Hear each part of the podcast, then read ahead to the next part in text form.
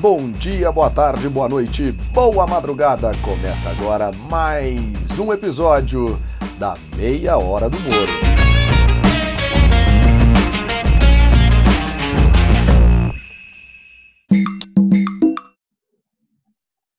Começando aqui mais uma Meia Hora do Moro em parceria com Directa Consultoria é, especial Covid-19, lembrando sempre o site da, da Directa, consultoriadirecta.com.br. Também está no LinkedIn, né, Walter? A Directa. Exatamente, Directa Consultoria. Boa tarde, João. Boa tarde, bom dia, boa tarde, boa noite. Olá, ouvintes. Mais um podcast especial Covid aí para vocês.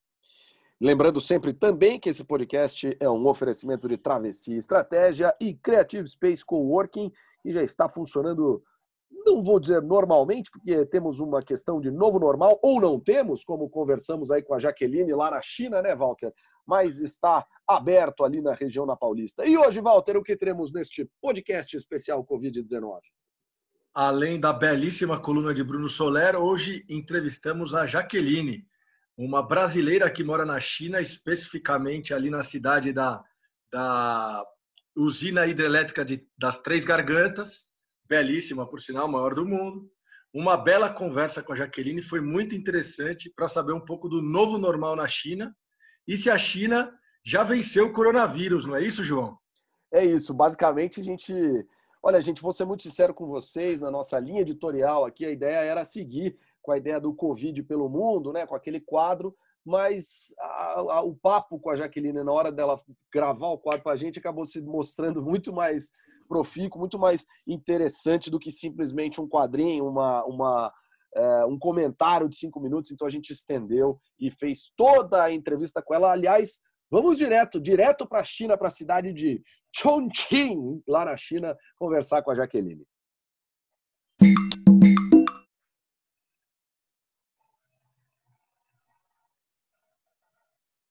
Começando aqui mais uma meia hora do Moro especial Covid-19 em parceria com a Directa Consultoria. Hoje estamos com a minha querida amiga Jaqueline Nunes, ela dá aula de português na Universidade dos Estudos Internacionais de Sichuan, numa das maiores regiões metropolitanas do mundo, que fica ali na municipalidade de Chongqing. Não sei se meu se meu se minha pronúncia de mandarim tá boa, mas acho que é por aí. E, Jaque, é, antes de qualquer coisa, muito obrigado por estar aqui com a gente hoje. E eu já vou sair com essa pergunta. O que, que é o novo normal aí na China? Oi, João, obrigada pelo convite. É um prazer sempre falar com você. O novo normal na China, ele pode, eu posso falar que teve dois momentos.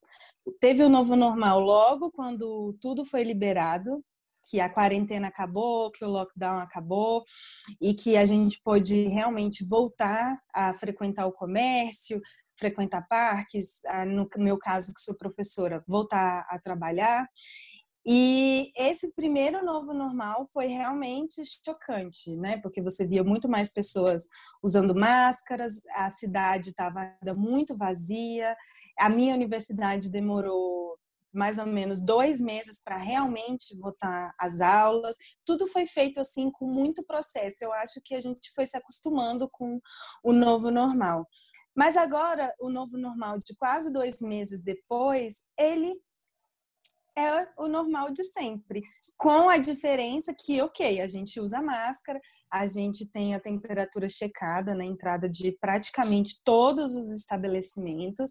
É, eu sei que, por exemplo, ainda existem muitas pessoas de quarentena obrigatória, meus alunos e todos os alunos universitários da minha cidade e de outras que tiveram a permissão do Ministério da Educação chinês para abrir as universidades estão de quarentena. Então, talvez todas essas regras, essas restrições, dão para a gente uma sensação de segurança tão grande que a gente realmente não se sente é, admirado ou perplexo com o novo normal. É, para não dizer que alguma coisa não mudou, eu posso dizer que eu percebo uma maior preocupação nos supermercados, estabelecimentos que servem comida, de, de estar mais limpo, de estar mais asséptico, mas o novo normal é normal. Acho que é um pouco isso que a gente espera, na verdade, né, Walter? Estamos aqui com o Walter também conversando com a Jaqueline. Acho que é um pouco isso que a gente espera. É, entretanto, é bem verdade que a China utilizou métodos, que a República Popular da China utilizou métodos muito mais restritivos é, junto à sua população, inclusive o fez até recentemente, quando alguns casos voltaram a aparecer em Wuhan e Pequim. É, como é que foi isso para você, já que e como é que está sendo essa essa saída disso? Só a título de curiosidade, o pessoal lá em Wuhan, pelo menos a mensagem, a, a notícia que chegou para a gente aqui no Ocidente, é que testaram as 11 milhões de pessoas em algo como uma semana. Assim. Então, é algo Sim. completamente sem precedentes, especialmente para o que está acontecendo aqui no Brasil. Então, Medidas é efetivas de combate, né? É, então, Sim. saber disso, como é que foi um pouco é, sabemos que as medidas foram super drásticas e como é que foi essa, essa saída disso? É, uma coisa que a China tem falado e tem batido na tecla como motivo de orgulho é a própria situação política do país, que é um, um regime totalitário, né? Então, eles se orgulham disso e eles acham que é exatamente por causa desse controle social que é institucionalizado, né, que as coisas realmente deram certo. Num primeiro momento, quando o lockdown em Wuhan foi suspenso e Pequim, Xangai, as coisas voltaram ao normal, porque a minha cidade é uma municipalidade, ela está no mesmo nível de Pequim, Xangai, Cantão, mas é uma cidade bem menor. Ela se tornou municipalidade nos anos 2000. Então, quando os casos voltaram a aparecer, eu fiquei muito apreensiva, lógico, mas a minha universidade ainda estava com aulas suspensas. Todos os estabelecimentos, porque o que mais me interessa é a educação, né? Então, todos claro. os estabelecimentos de educação estavam fechados. Então, o que eu pensava é, aqui na China, todos os estabelecimentos de educação são muito cheios de alunos. Sim. Salas com 40, 50 alunos é normal. Então eu pensava, aonde tem muita aglomeração de pessoas, que é nas escolas e universidades, não tem. Então eu posso ficar tranquilo porque o vírus ele pode estar tá até circulando, mas ele não está em todo mundo, porque as escolas e universidades, até a questão de hospitais, é, eles foram muito rígidos com isso. Não vá ao hospital se você não, se você não tem nada. É, nem que você tenha que chamar uma equipe médica para ir na sua casa, é melhor. Então, como eles têm esse sistema de controle muito rígido, por exemplo, é, a polícia se juntou com as equipes de saúde, por exemplo, vamos dizer, as pessoas equivalentes a um posto de saúde, a uma UPA, aquele pessoal que no Brasil vai nas casas é, controlando a dengue. Então, todos esses profissionais de vigilância sanitária, de saúde, se juntaram com a polícia, fizeram equipes menores, de quatro, é, três pessoas, e nesse momento em que estava é, saindo do lockdown e que os casos voltaram em Pequim e, e Wuhan, eles é, ficaram mais efetivos, a gente voltou a vê-los na rua e orientando as pessoas, usem máscara, é, deixa eu conferir sua temperatura. Aqui tem muitos idosos, né? Os idosos, em qualquer lugar do mundo, eu acho que eles são mais resistentes, né? Porque eles já viveram muita coisa. Então, não, toma aqui essa máscara, lava aqui sua mão. É, da minha universidade ia voltar, né? As aulas uhum. presenciais. É, mas eles nunca falam, né? Eles vão guardando a informação para não se expor, né? Que é o que a gente chama, numa tradução literal, de quebrar a face. A Entendi. China não gosta de ficar mudando de ideia.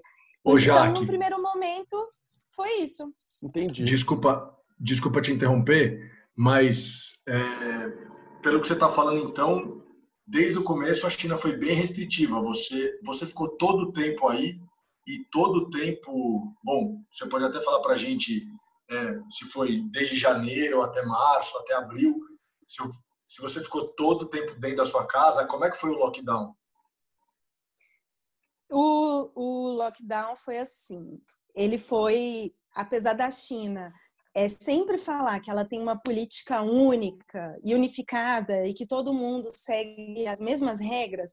Aqui eles no início foram muito rígidos todo mundo realmente seguiu a mesma regra, mas porque o governo só agiu de forma efetiva na semana do maior feriado chinês, que é, sei lá, é o equivalente para o Brasil Corpus Christi, ou então 1 de janeiro. Só que aqui é um festival de uma semana, né? Então, nesse momento, o governo aproveitou esse momento para manter realmente todo mundo em casa. Segunda medida do governo: quando o feriado estava acabando, o governo estendeu o feriado. Só que, junto com a extensão do feriado, o governo proibiu todos os profissionais que não eram profissionais de serviços essenciais de voltar para suas casas. Então, por exemplo, a minha chefe estava de férias em Hainan, numa ilha, em praia, com a família dela. E ela não pôde voltar para Chongqing. Ela ficou em Hainan até abril.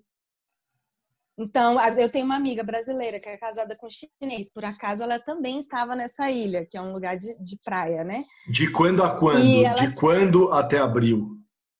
É, de janeiro, do final de, de janeiro, janeiro né? do Festival de Ano Novo até, até abril. abril, até março. Só que, claro, né, com algumas variações. Então, aqui na China, os chefes, eles têm que dar o exemplo. Então, num primeiro momento em que as pessoas foram recebendo autorização para voltar para suas casas, os chefes, quem desempenha um cargo de chefia, voltou primeiro. Então, o sogro da minha amiga é chefe, né? Então, ele voltou e no dia 10 de março ele recebeu autorização do governo para voltar, porque ele precisava preparar o escritório dele para o trabalho. O marido da minha amiga trabalha, mas ele não é chefe.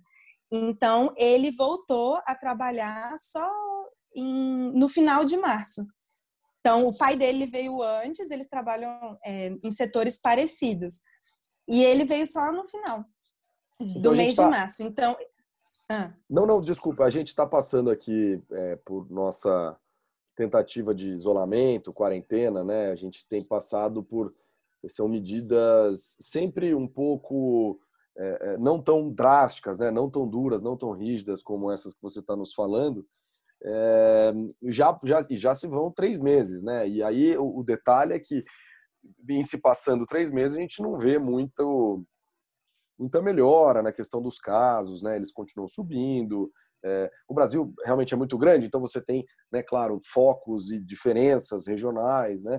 É, mas o que você está dizendo para a gente é que foram dois meses trancafiados em casa e aí depois daí foi meio que ladeira abaixo para abrir tudo que podia abrir. E hoje está tudo certo, né? Sim. Né? E aí só Sim, e aí é. só emendando João, a pergunta é: a, a China já venceu o coronavírus? É interessante. Sim, é, como a minha cidade é uma cidade grande mas a gente tem que pensar sempre que a China tem é, pontos estratégicos, né? E esses pontos estratégicos, apesar da minha cidade ser muito grande, ela não é um grande ponto estratégico. Pontos estratégicos são as cidades que têm portos e que realmente têm esse contato da China com o mundo exterior.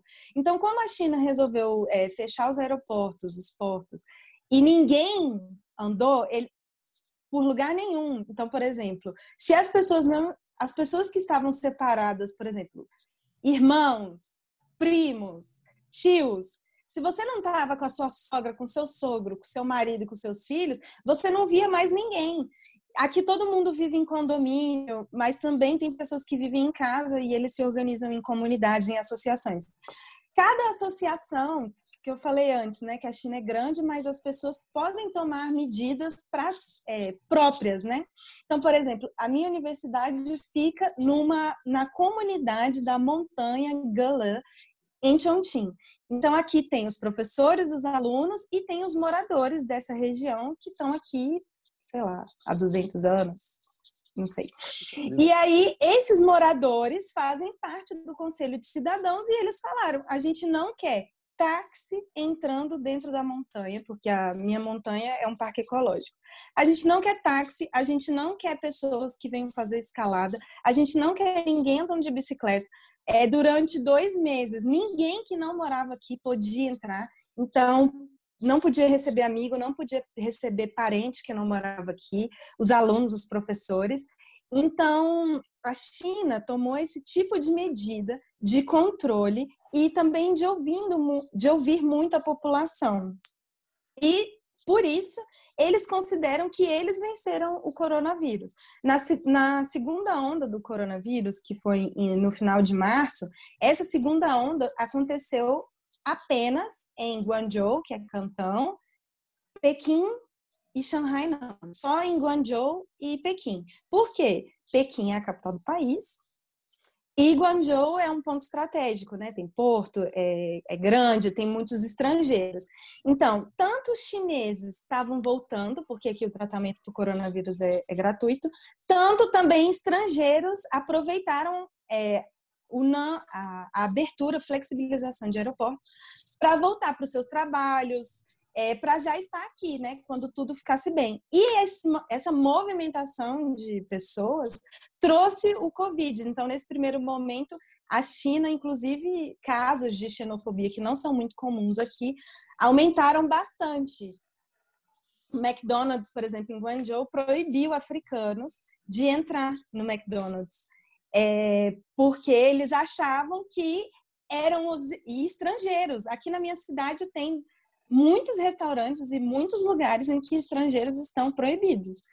E fica, é, a maioria já reabriu, mas tem alguns que continuam a nossa entrada proibida. Porque na visão dos chineses, que eles são muito pragmáticos, a China já venceu o coronavírus. Então, se o coronavírus voltar, ele vai voltar de fora. E tanto que, é, não sei se vocês sabem, o coronavírus foi encontrado no mercado em Pequim no mercado de animais na tábua de corte de, sal, de salmão. E a China falou: eu não produzo salmão. Esse salmão é importado. E aí tem é, algumas, é, alguns países que eles consideram que esse salmão pode ter vindo, que é o Chile, com, vindo com coronavírus, uhum. que é o Chile, a Noruega e eu acho que a Dinamarca. Então, sim, a China Bela visão teoria. chinesa, Bela venceu teoria. o coronavírus com medidas efetivas de controle. Jaque, você até antecipou minha próxima pergunta, que ia ser sobre ah. é, como é que é ser estrangeira aí nessa altura do campeonato e tal. É, então eu vou mudar até para a gente já ir se encaminhando aqui. É, você pensou em voltar ao Brasil no meio do, do caminho? Ou, ou, como é que foi essa decisão? Pensei sim, porque eu nunca tinha vivido uma pandemia, né, na minha não, nem vida. Eu, nem então ninguém, não... Né? Então não sabemos é, como é. acho que a nossa faixa etária não, não conhece, não permitiu, né, é. esse tipo. Então, eu não, eu não, sinceramente, mesmo que eu tenha estudado isso na escola, né, é, nas aulas de biologia, eu não sabia que uma pandemia a nível global ela saía de um lugar ia para outro e tomava voltava. conta de tudo. Não... E voltava de fora sempre. Então, eu não sabia disso. Então, quando aqui as coisas começaram a fechar e a minha cidade ficou em lockdown durante um mês, na primeira semana eu falei, eu vou embora. Eu vou embora porque eu não sou daqui eu vou eu vou para o meu país. E aí é, eu entrei em contato né, com o meu chefe, com o departamento internacional, com a minha chefe, e eles falaram: não, querida, olha, deixa eu te explicar como é que é esse negócio de pandemia. Então, eles já tinham, o que a diferença que eu sinto aqui na China é que eles já tinham uma visão e eles sabiam explicar isso para as pessoas, tipo, o vírus ele vai circular ao redor do, é, do planeta, as, as, contaminações elas vão acontecer. Então, a gente é, sugere que você não volte, porque talvez a situação no seu país pode piorar e com essa questão dos aeroportos, né? A sua mobilidade pode ficar limitada. Eles não me falaram que os aeroportos iam ficar fechados para entrada de estrangeiros, que ainda está, mesmo que você tenha visto de residência na China, se você é estrangeiro, você não pode voltar. Ninguém Sim. pode voltar. Então, eu quis ir, mas é, quando eles me explicaram mais ou menos o que estava acontecendo, o que poderia acontecer, e eles falaram para nós. Melhor não. A gente considera que é melhor você ficar aqui porque você trabalha aqui. né? Então, por exemplo, o outro leitor, que é português, ele estava lá em Portugal de férias, né, as férias de inverno, normal. Só que a universidade reabriu e ele não pode voltar. Então ele segue dando aulas online e eu online. Tô aqui normal. Tá certo. Já que para a gente finalizar mesmo, assim, então do primeiro dia de lockdown, vamos dizer assim, 25, 28 de janeiro, o novo normal, que não é novo, é o normal normal, veio quatro meses depois, basicamente, é isso? Sim, exatamente isso. Ele vem. Eu acho que, na verdade, final de janeiro, sendo uhum. bem chinesa, bem pragmática, né? A partir do dia 25 de janeiro, as coisas começaram a ficar mais sérias. Fevereiro foi um mês de muita incerteza, porque ninguém sabia direito o que estava acontecendo. Março, as coisas começaram a voltar ao normal, só que no novo normal. Certo. Muita gente de máscara, muita medição de temperatura, muito controle a gente tinha que deixar número de telefone, número de passaporte para ir no shopping, para fazer qualquer coisa. Então, isso fazia as pessoas não saírem muito de casa. Até o trânsito era controlado, você não podia ficar andando com o seu carro para qualquer lado. E aí, é, final de março, tudo começou a melhorar. Então, três meses e meio. Tá certo. As coisas Ô, voltaram João, ao normal. O, o novo normal, João e Jaque, o novo normal é o normal, só que de máscara e com um pouquinho mais de álcool em gel. Acho que é por aí. É, exatamente. Jaque, querida, muitíssimo obrigado aqui por estar com a gente hoje. Foi um papo, foi um papo muito legal para a gente entrar mesmo né, nisso do que foi, do que está sendo aí na China, é, que é super distante. É, é super distante para a gente, né, do ponto de vista geográfico, do ponto de vista de fuso horário. Estamos até gravando aqui de manhã na China, de noite no Brasil. E brigadão mesmo, brigadão, foi super esclarecedor aí, bastante coisa que, claro, a gente vê na televisão, vê nas notícias, mas evidente, conversando com alguém que mora na China, é muito mais é muito mais claro. Obrigado. Obrigada a vocês. Como dizem meus alunos, é tudo, é tudo de coronavírus. Jaque, obrigado. Foi muito especial sua participação. Em se falando Obrigada de China, eu não poderia deixar de mandar um abraço para o meu primo Conrado e sua família Tati e Raul. Obrigado, Jaque, mais uma vez. Fala pessoal, ligado na meia hora do Moro, aqui Bruno Soler, falando um pouquinho da semana de Brasília, que foi uma semana talvez trágica para o presidente da República, né? Só reveses, começando com ah, o Supremo mantendo o inquérito das fake news, a demissão do Weintraub, né, uma demissão forçada, principalmente pelo Supremo Tribunal Federal e pelo Congresso, pressão política muito grande para que ele não continuasse no cargo, e o grande finale, a prisão do Queiroz, né, que, e, e na casa de um advogado diretamente ligado ao uh, Flávio Bolsonaro, senador pelo estado do Rio de Janeiro e filho do presidente Jair Bolsonaro. Então, é uma semana realmente é, bastante complicada para o presidente. O presidente ontem em live tentou ainda é, se distanciar ra razoavelmente do caso Queiroz, mas ele está absolutamente é, é, é, envolvido nessa trama, né? Porque até dentro das, das justificativas ele começou a dizer o, o motivo do Queiroz estar em Atibaia, ou não, é, então, mesmo tentando se justificar dizendo que não participava daquilo, acabou se emaranhando ainda mais é, no caso. Né? Um, é muito ruim. Atibaia é, tem sido a, a, cidade dos problemas dos presidentes da República, lembrando aí o sítio é, do ex-presidente Lula, que também já o condenou à prisão junto com o seu triplex lá do Guarujá. É, então, semana bastante tumultuada, é, movimentações interessantes de outras frentes, como a do Sérgio Moro, que tem apostado é, justamente no derretimento do, da aprovação do presidente principalmente no que tange àqueles que apoiaram o presidente no combate à corrupção é, é, e tudo mais, e o Sérgio Moro querendo ser a, o porta-voz disso, agora vai ter uma coluna no site é, O Antagonista, né, para se posicionar mais politicamente, e já é visto como um possível candidato à presidência da República em 2022, ou Quiçá, se a chapa do presidente for caçada e tivermos novas eleições, ele pode inclusive se colocar no pleito nas próximas, nos próximos uh, meses ou, ou, ou no próximo ano. Tá certo? Um abraço para vocês e até semana que vem.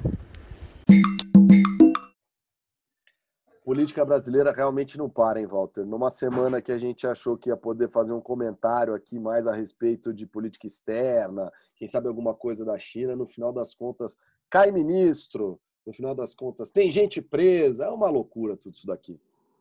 É deplorável. Essa semana, especialmente, política brasileira, belíssimos capítulos dessa, dessa, dessa nossa temporada aí de é, para onde vai o Brasil com o Bolsonaro?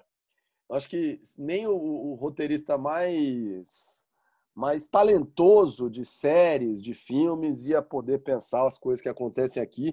E o duro é que esse comentário a gente faz diversas vezes, né? Acho que é, no últimos, sei lá, nos últimos três anos a gente pode ter repetido umas quatro, cinco, dez, cinquenta vezes essa frase de que nem o mais talentoso roteirista poderia pensar é, nessa história brasileira. E o que é muito louco é que Cada semana acontece um episódio muito maluco e cada semana a gente esquece, porque sempre tem uma coisa nova, muito mais maluca acontecendo, muito mais é, doida acontecendo, enfim.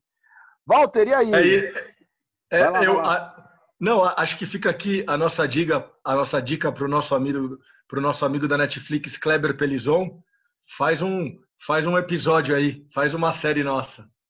Pois é, acho que a série o House of Cards, o House of Cards, né, que é aquela série sobre a política americana, sempre fica no chinelo quando a gente compara com a política real brasileira. É um negócio realmente muito impressionante que acontece por aqui. Aliás, um abraço para o Kleber, lá da, que trabalha lá no Netflix. Walter, é isso por hoje, né? Vamos ficando por aqui. Semana que vem tem mais podcast. Semana que vem tem mais. Obrigado, João. Mais um especial Covid. Mais uma vez, obrigado, Bruno Soler. E obrigado, Jaqueline Nunes. Foi excelente o papo contigo. Obrigado, um abraço, gente. Um abraço a todos. Lembrando sempre que as vinhetas são por Tiago Matos, a produção e locução são de Walter Orsatti e João Moro, é, em parceria com a Directa Consultoria, consultoriadirecta.com.br. Os nossos logos aqui do, da Meia Hora do Moro e tal são por Fabiana Katz. É, e o nosso site da consultoria direta, consultoriadireta.com.br, é por Marina Tedaxreme. Um abraço a todos e até semana que vem.